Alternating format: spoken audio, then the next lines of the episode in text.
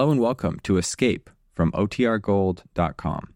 This episode will begin after a brief message from our sponsors. Tired out from a strenuous weekend? Get a little too much sunburn? Want to get away from it all?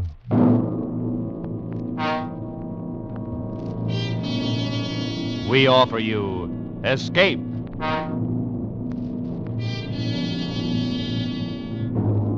You are stealthily stalking into a silent desert fortress, walking into what you know may be a trap. Around you stand a legion of dead men, and over you, an unseen menace hangs in the African night.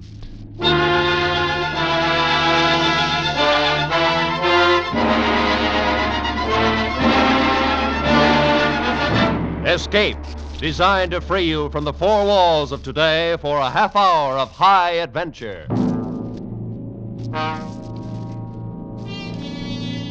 Tonight we escape to Africa, to the Sahara, to an earlier day, in one of the greatest adventure mysteries of all time Percival Christopher Wren's Beau.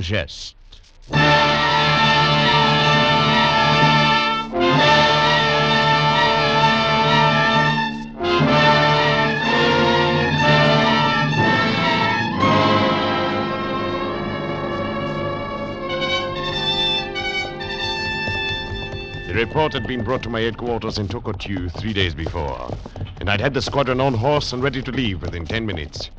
We've been on continuous forced march ever since. The Camel Scout had reported that the Zinderneuf outpost was under attack from a force of at least 2,000 Arabs, and that the tiny garrison had little chance of survival. As we came up to the last crest of sand dunes shutting off our view of the lonely mud fort, I ordered my sergeant major to dismount the men and form skirmish lines, while I rode on ahead to reconnoiter. The top of the ridge, I reined in my horse and sat staring in amazement. Over the 200 yards of bare sand stretching up to the walls of the fort, nothing moved. There was no sound, no sign of life. The oasis off to my left was deserted. The Arabs were gone, and the tricolor of France still waved overhead. Just then, two shots of welcome were fired from the fort, and the bullets kicked up spats of dust off to one side of me. I rode in under the walls and stopped in front of the tall wooden gate. I could see now that every gun slit above me was manned by a grim-faced legionnaire, holding his rifle leveled and ready. Congratulations, mes amis! France and I are proud to salute you! Come now! Why so grim? You are victorious! Inform your commandant that a major of the Spahis awaits his pleasure. Legionnaire! You up there with the pipe in your mouth. Go inform your commandant, Do you hear me? Is everything in order, mon commandant? I'm not sure. Bugler, sound the regimental call.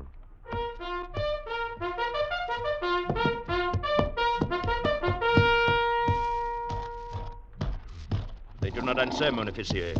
Believe me, Sergeant, when I get inside this fort... Look, mon capitaine. The man over the gate, he has been shot in the forehead. Sacre bleu, you're right, Sergeant. He's dead. And the one next wait, to him also. Wait, all along these walls. They are all dead. Impossible. Then who fired the shots when I rode up? Sergeant, get a volunteer. Have him climb up the wall and open this gate from the inside. If you will pardon me, mon commandant. Yes? I will volunteer. Huh? Oh, all right, Bugler, go ahead. Oui, mon commandant. Sergeant, this could be a trap. Have the men take open order at 50 yards and wait. And watch the gun slits there along the wall. And wait we did. Five minutes, ten. The men began to look at one another and to stir uneasily. The fort was silent. Nothing moved. Fifteen minutes passed. The gate was not opened, and the bugler did not come back. Finally, my sergeant and I climbed the wall ourselves, and we searched the eerie outpost room by room. But we could find no sign of our bugler, nor of any other living soul. The bodies of the entire garrison were on the battle ramp at the top of the wall, their heads and shoulders jammed grotesquely into the gun slits where someone had propped them, while their dead hands clutched the rifles they would never fire again. Only two bodies were not so placed. One was that of a light haired young man who lay peacefully on his back, his hands crossed over the rifle wound in his chest. And the other body, This one was the commandant. See, he was a gold star. so he does, Sergeant. But he also has a French bayonet in his heart. He was murdered by one of his own men. Rifles fired from an empty fort. The bugler has disappeared. I do not like this place. How in the name of heaven did they stab him? His revolver is still in his right hand. And in the other, a scrap of paper. Perhaps the paper explains all of this, eh? Perhaps. To the High Commissioner of Scotland Yard, I hereby confess fully and freely that I, and I alone, stole the great sapphire known as Blue Water. Signed Beau Geste. What's this all about? What does this mean? Mon commandant, these things are impossible, but they have happened. They do not make sense. Uh, why do not we not go outside? This was not to be the end of it. Shortly after dark, a tongue of flame flared suddenly in the heart of the silent fort. And in a matter of moments, the whole interior was ablaze, throwing a great pillar of fire up into the black desert night. We sat and watched it burn. There was nothing else to do. And as I stared at the leaping flames, kindled by some unseen and unknown hand, I realized suddenly that neither I nor any man alive would ever know what strange things had really happened here at the lonely fort of Zinderneuf.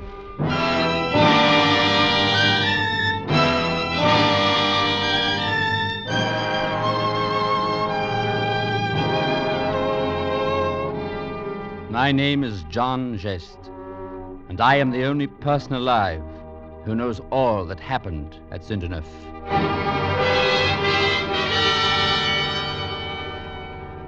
My two brothers and I grew up at Brandon Abbas, south of London. Beau was the oldest, then Digby, and finally myself, two years younger. I can remember very little of those days as I look back, except that we were happy, as only young boys can be.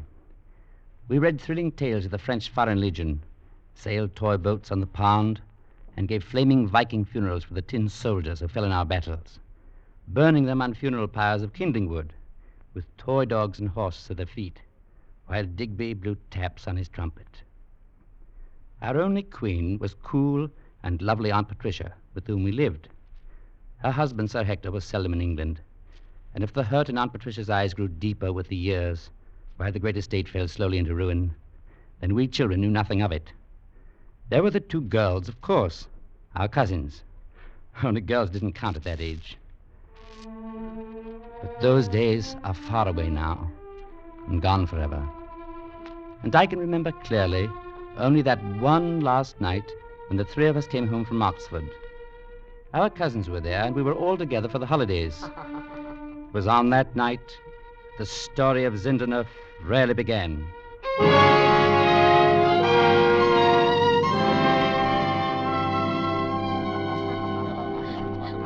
We'd finished dinner and played games for a while. Now we just sat in the library talking. Gradually, our attention became focused more and more on the small black satin box, standing in the center of the table. Oh, please, Aunt Patricia, can't we open the case now and look at it? You've had it sitting there for half an hour. Well, Claudia, dear, I thought you always liked to draw out the suspense as long as possible. well, it's been long oh, enough. I must say I agree with her, Aunt Patricia. Why, Beau, you do? I'm afraid so. Come on, let's have our semi-annual look at the family jewel, shall we? Oh, well, all right then. I should have my trumpet and blow a fanfare with it. There we are. Oh, Ladies and gentlemen, one of the six largest and most perfect sapphires in the world, the Blue Water. oh, it's oh, beautiful. Rather, and I've seen it half a dozen times a year all my life. Go ahead, mm, Claudia. Pick it up. Oh, no. It's nice to look at, Beau, but when you touch it, it always feels cold. What about oh, you, Oh, John? Would you like to juggle a stone worth 50,000 pounds? I think I'll just look for a while, Dig. After all, I... The lights. What's happened to the Oh, lights? it must be a fuse. Burdon will have them back on again in a minute. Please, don't move about and bump into things. I'm, I'm quite sure everything will be all right in a moment. Sort of ghostly. Makes you think of skeleton hands and cobwebs. Oh, don't be afraid, Claudia. You're among friends, you know. I could swear I felt something touch me. I can't understand why Burdon did. Oh. Oh, there we are. Ah, not a soul got lost in the dark. We're probably Aunt all a lot of... Patricia, look. Please, ladies and gentlemen, and I think all of us are. Who decided to play this joke? The sapphire's gone. The next hour became a nightmare. None of us present would admit having taken the sapphire. And if the thing had been done as a joke, then already it had been carried too far. Aunt Patricia went to bed finally, telling us that the library would be left open all night, so the prankster, she was not using the word thief, could return the blue water to its case in secret. The rest of us drifted off to our rooms. And an hour before midnight, Digby came in to tell me quietly that our brother Beau had packed a bag and left Brandon Abbas.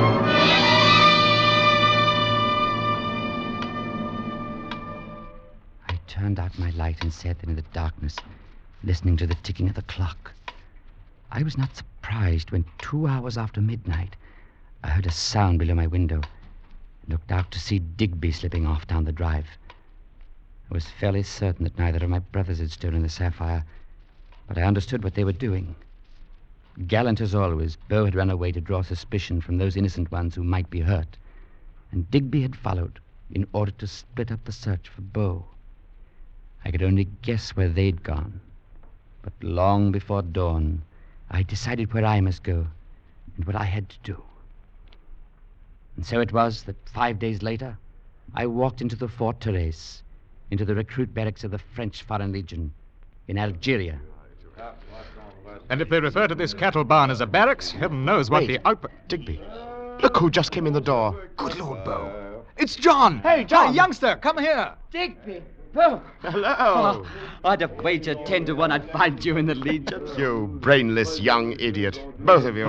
Why? What's wrong, Beau? Oh, Beau wanted to be the only noble one in the family, John. Pay no attention to him. Well, there was no need for all of us running away. After all, I stole the blue water. Don't really say how you could have, Beau, since I brought it with me. Had a deuce of a time getting it through customs. Oh, you did, oh, did you? now look, you two. I've had that sapphire all the time, and if either of you would like to take a look at it, I wonder who did steal it. What's the difference? It's driven all three of us into the Foreign Legion now. And we're in for five years, whether we like it or not. Fine. What do we do? well, we haven't done anything yet. It's supposed to be some kind of an inspection any minute. You know, you shouldn't have come, either of you. But, well, I'm, I'm glad you're both here. Thanks, Beau. So am I. I can't say exactly what we're in for, lads, but we're in it together. Oh, Lord. I think we're supposed to stand up. What is it, a man or a gorilla? I think it's Sergeant Lejeune. The other men say he's a killer. Down there, my dirty little dogs.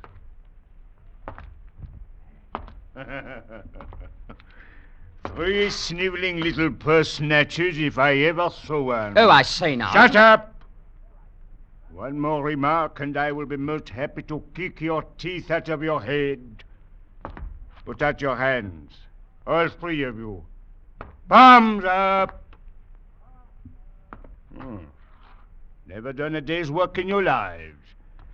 Well, we are going to change all that, my little pigs. Sacre bleu, if we are not going to change it. I shall march you through the sand until you drop on your faces. When that happens, I shall kick you until you get up or die. If you choose to die, perhaps I shall go on kicking you after you are dead. You are in the Legion now, my little dogs, and I shall give you cause to know it.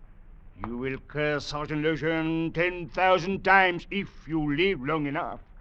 And each time you will wish you had stayed in England to be hanged, as you no doubt properly should. Is all of that perfectly clear? Yes, sir.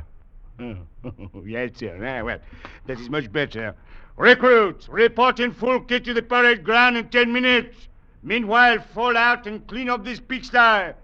Dismiss. If anybody want him, I'll sell my share. Are we in for five years of that? He's not even human. Well, he's part of the Legion, lads, and after all, they didn't ask us to come over here and join, did they? If you will pardon me, gentlemen, I would like to take the liberty of introducing myself. Francisco Blondin at your service. Well, uh, we're the Smith brothers, Monsieur Blondin. Beau there, John, and I'm Digby. Uh, this is my third enlistment with the Legion, so I know what I am saying. And I can tell you, mes enfants, you have started off on the wrong foot. You should not have antagonized him. How did we antagonize the good sergeant, Monsieur Blondin? Well, who knows? Perhaps your hands were too clean, but uh, no matter. For now, you have Francisco Blondin as your advisor. We are honored. I stand in very well with Sergeant Lejeune. There are reasons. And I have other contacts, too. I know all the ins and outs of this business, and I can be most useful to anyone who has something very valuable to hide. These men here, they are all thieves, of course. Oh, good heavens, not really. Ah, there is no time to talk now. But after drill, we will meet in the canteen for a bottle of wine, and I think we shall become very good friends. Au revoir, mes amis. What? Well, chaps, I can't quite see Mr. Oily as one of our close friends. He overheard us talking about the sapphire, of course. Well, between him and Sergeant Lejeune. Hey, uh, signori, pay no attention to me. Pretend I'm only polishing this boot, eh? But listen carefully. Yes? Do not trust that man Blondin. He's a thief, a liar. He's a little bloodhound who works for Sergeant Lejeune. When you wish to know something, you come to me. Juan Tayo. I will take a good care of you, eh?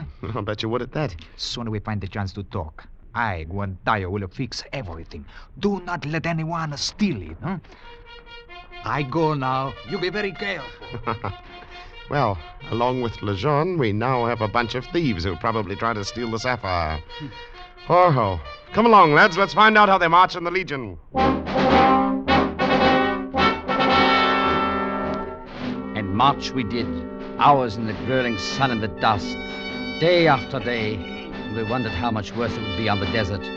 We grew hard and tough, and we learned the ways of the Legion and the ways of the Legionnaires. Some we liked, and some we hated. But either way, we learned to live with them, talk with them, drink with them. We became soldiers, legionnaires. We longed for active duty, and we got it, even sooner than we hoped. Rendezvous! Fil!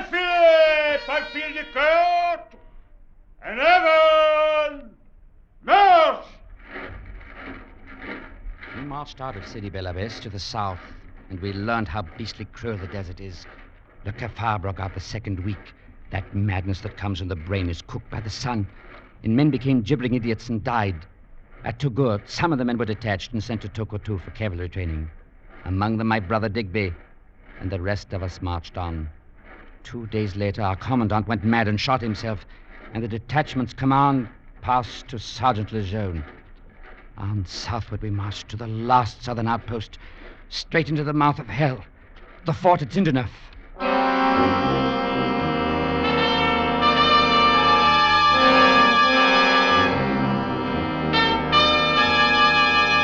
If we'd hoped for action, we didn't find it at Zinderneuf. Day after day went by with no sight of the Arab forces. Nothing but eternal sentry duty. And each dull day was like the one before. In full command now, Lejeune became more brutal than ever, and the men glowered and growled under their breath and whispered together in small groups. In a month, the fort was seething under the surface with madness, hate, and even worse. Off duty for the moment, Beau and I were sitting at the oasis and talking one afternoon. But we heard someone coming toward us across the sand. Uh oh. Hold on to your watch, Johnny. Here comes that little weasel Guantayo. Buonasera, signore. You haven't seen no one around, huh? Not a soul, my little puppy. Goodbye. No, no, no, no, no. I must talk with you. You should know what is going to happen. It must be good. It couldn't be any worse. You, of course, know the legionnaire named Schwartz, the one who was once a butcher? I know him. What about him? Perhaps he's going to become a butcher again very soon, signore. Perhaps he's going to kill a pig. There are no pigs here. Oh, but there is one, a great fat pig, a real commandante of a pig. Le Lejeune. I did not say that. Mutiny, huh? It may take a lot of butchers to kill that pig. There are a lot of butchers, but for you two, the question is whether to be a pigs or butchers, huh? We shouldn't like to be butchered, of course, but neither would we like to be eaten by the pig. It's very difficult, but you must decide. It will happen soon. Suppose the butchers did kill the pig and started across the desert. They'd be dead in three days. Of thirst or from the Arabs. Eh, One must take a chances. Besides, this Lajeune, he plans to kill you for the great jewel which you have. I heard him tell Blondin. I see. Well, we'll let you know, Guantayo. Uh, decide quickly if you wish to live. I must go now. Say nothing to anyone. Beau? Hmm? Rather think we're going to die, one way or another. Glad Digby's out of it. So am I. Well, we'll wait and see what happens, shall we? But we were not forced to wait any longer than that same night. I was awakened an hour before dawn by someone whispering in my ear. It was Lejeune, and he held a pistol in his hand. If you make one sound, I shall blow your brains out. Follow me. I followed him quietly out of the barrack room with its rows of sleeping men, and we stood beside the oil lamp that burned in the caserne. I've been informed of a plot to mutiny, and I've been told that you and your brother have not joined it. I'm going to nip that little scheme in the bud. Do you understand? Yes, sir. Eh bien. You will go back in there and wake your brother while I keep you covered from the door. I have two rifles here. Your brother will take one of them and kill any man who tries to leave his bed. You will take the other and come with me. We are going to disarm the guard. Whatever you say, mon commandant. Va bien. Come on. We left Beau on guard at the barrack room door and made our way through the sleeping fort, up the ladder to the battle ramp. Everything is very quiet up here, mon commandant. I have just ordered the sentry into the guardhouse, and the arsenal is locked. Eh bien, bien. Go down to the guardhouse and take their guns. Tell them two rifles are covering the door, and any man who steps into the light will be shot. Oui, mon commandant. Portez-vous bien. We stood there on the ramp, our rifles aimed at the square of light in the doorway, and we waited. I watched the first grey light of dawn filter over the walls and wondered if Lejeune was going to get away with it. I was given no chance to find out. Lejeune, look! Outside the fort! Arabs, thousands. Sacre nom du cochon. We are under attack. London, turn out the guard, open the arsenal, and pass out the guns. Bugler, sound us arm. Look at the little pigs out there, sacre bleu, but they'll find before they're done it's Lejeune they're fighting. Come on, soldier! Fire that gun!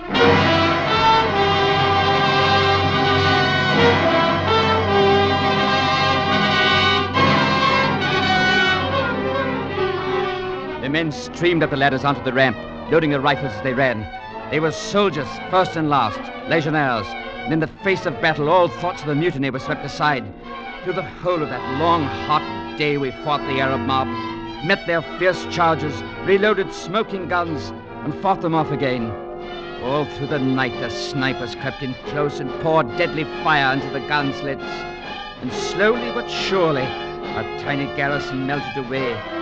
Lejeune was everywhere, cursing and firing his pistol, grabbing bodies as they fell and jamming them back into the ramparts, so the Arabs could have no way of knowing how few we were. As the ghastly night drew to a close, only four of us were left Beau and I, Lejeune and Blondin. And before dawn, Blondin was gone. And then, as the first red rays of the sun swept over the sand. Oh! Uh, Beau! Oh, Beau! Never mind, soldier. Get below and bring up a pail of soup. The devils seem to be letting up for the moment. But my brother, perhaps he's only wounded. I said get below. I'll take care of him. I propped my rifle against the wall and went down the ladder. At the bottom, I stopped suddenly. Lejeune would take care of him. He was not going to take care of Beau the way he did the others, by making a grotesque dummy out of his dead body. I climbed back up to the ramp. Lejeune was bending over Beau's body. He had torn open his tunic and was poring over some papers he'd taken from it. Huh? I, I thought I sent you below. You beastly thief! Take your filthy Stop hands where off! you are.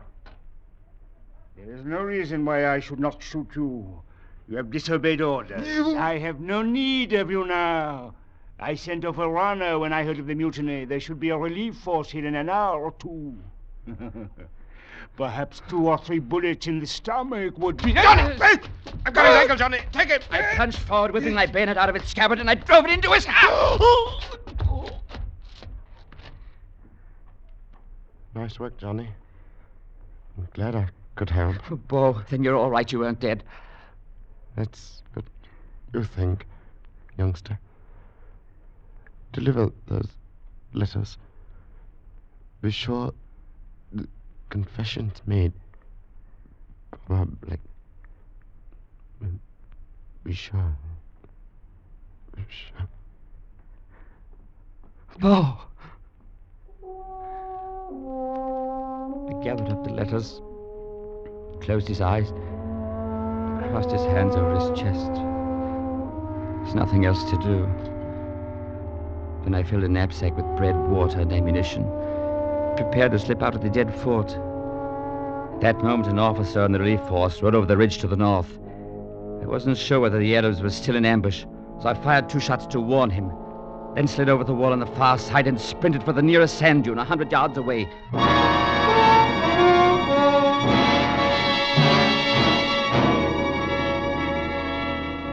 I must have dropped there and fallen asleep immediately.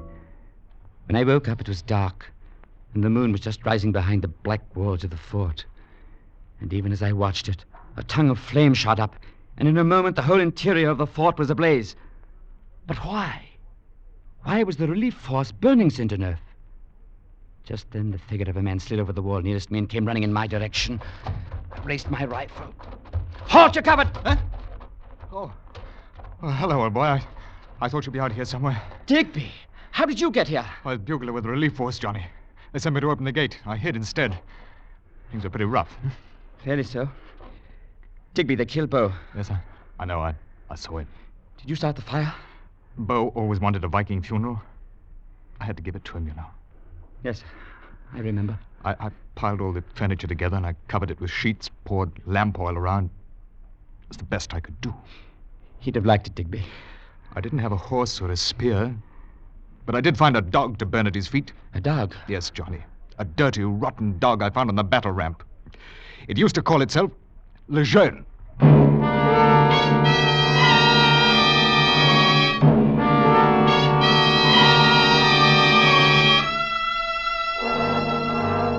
what came afterwards, how we fled southward for many weary miles across the desert, fought bandits, starved and thirsted.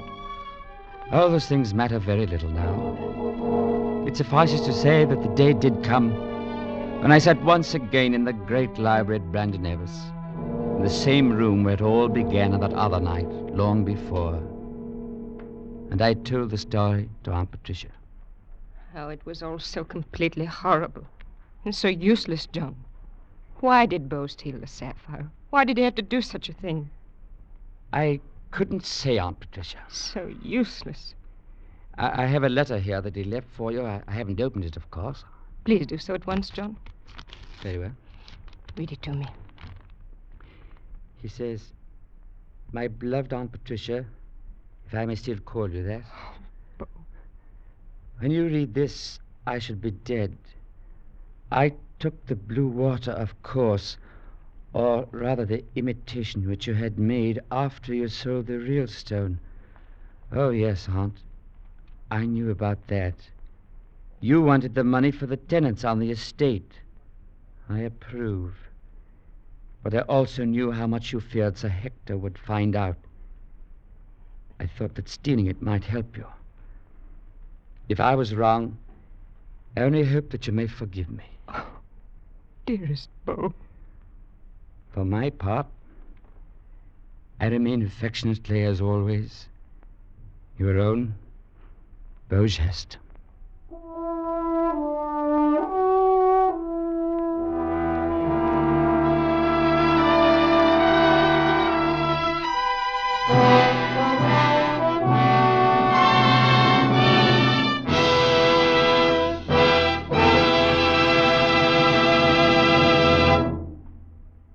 Escape is produced and directed by Norman Macdonnell, and tonight brought you Beau Geste by P.C. Wren, adapted for radio by Les Crutchfield, featuring Berry Kroeger, Wilms Herbert, Jay Novello, and Ben Wright, with Ramsey Hill, Lillian Buyeff, and Peggy Weber.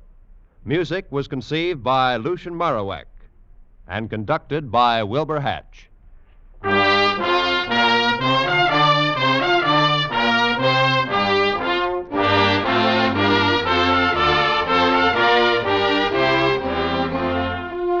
Roy Rowan speaking. This is CBS, the Columbia Broadcasting System.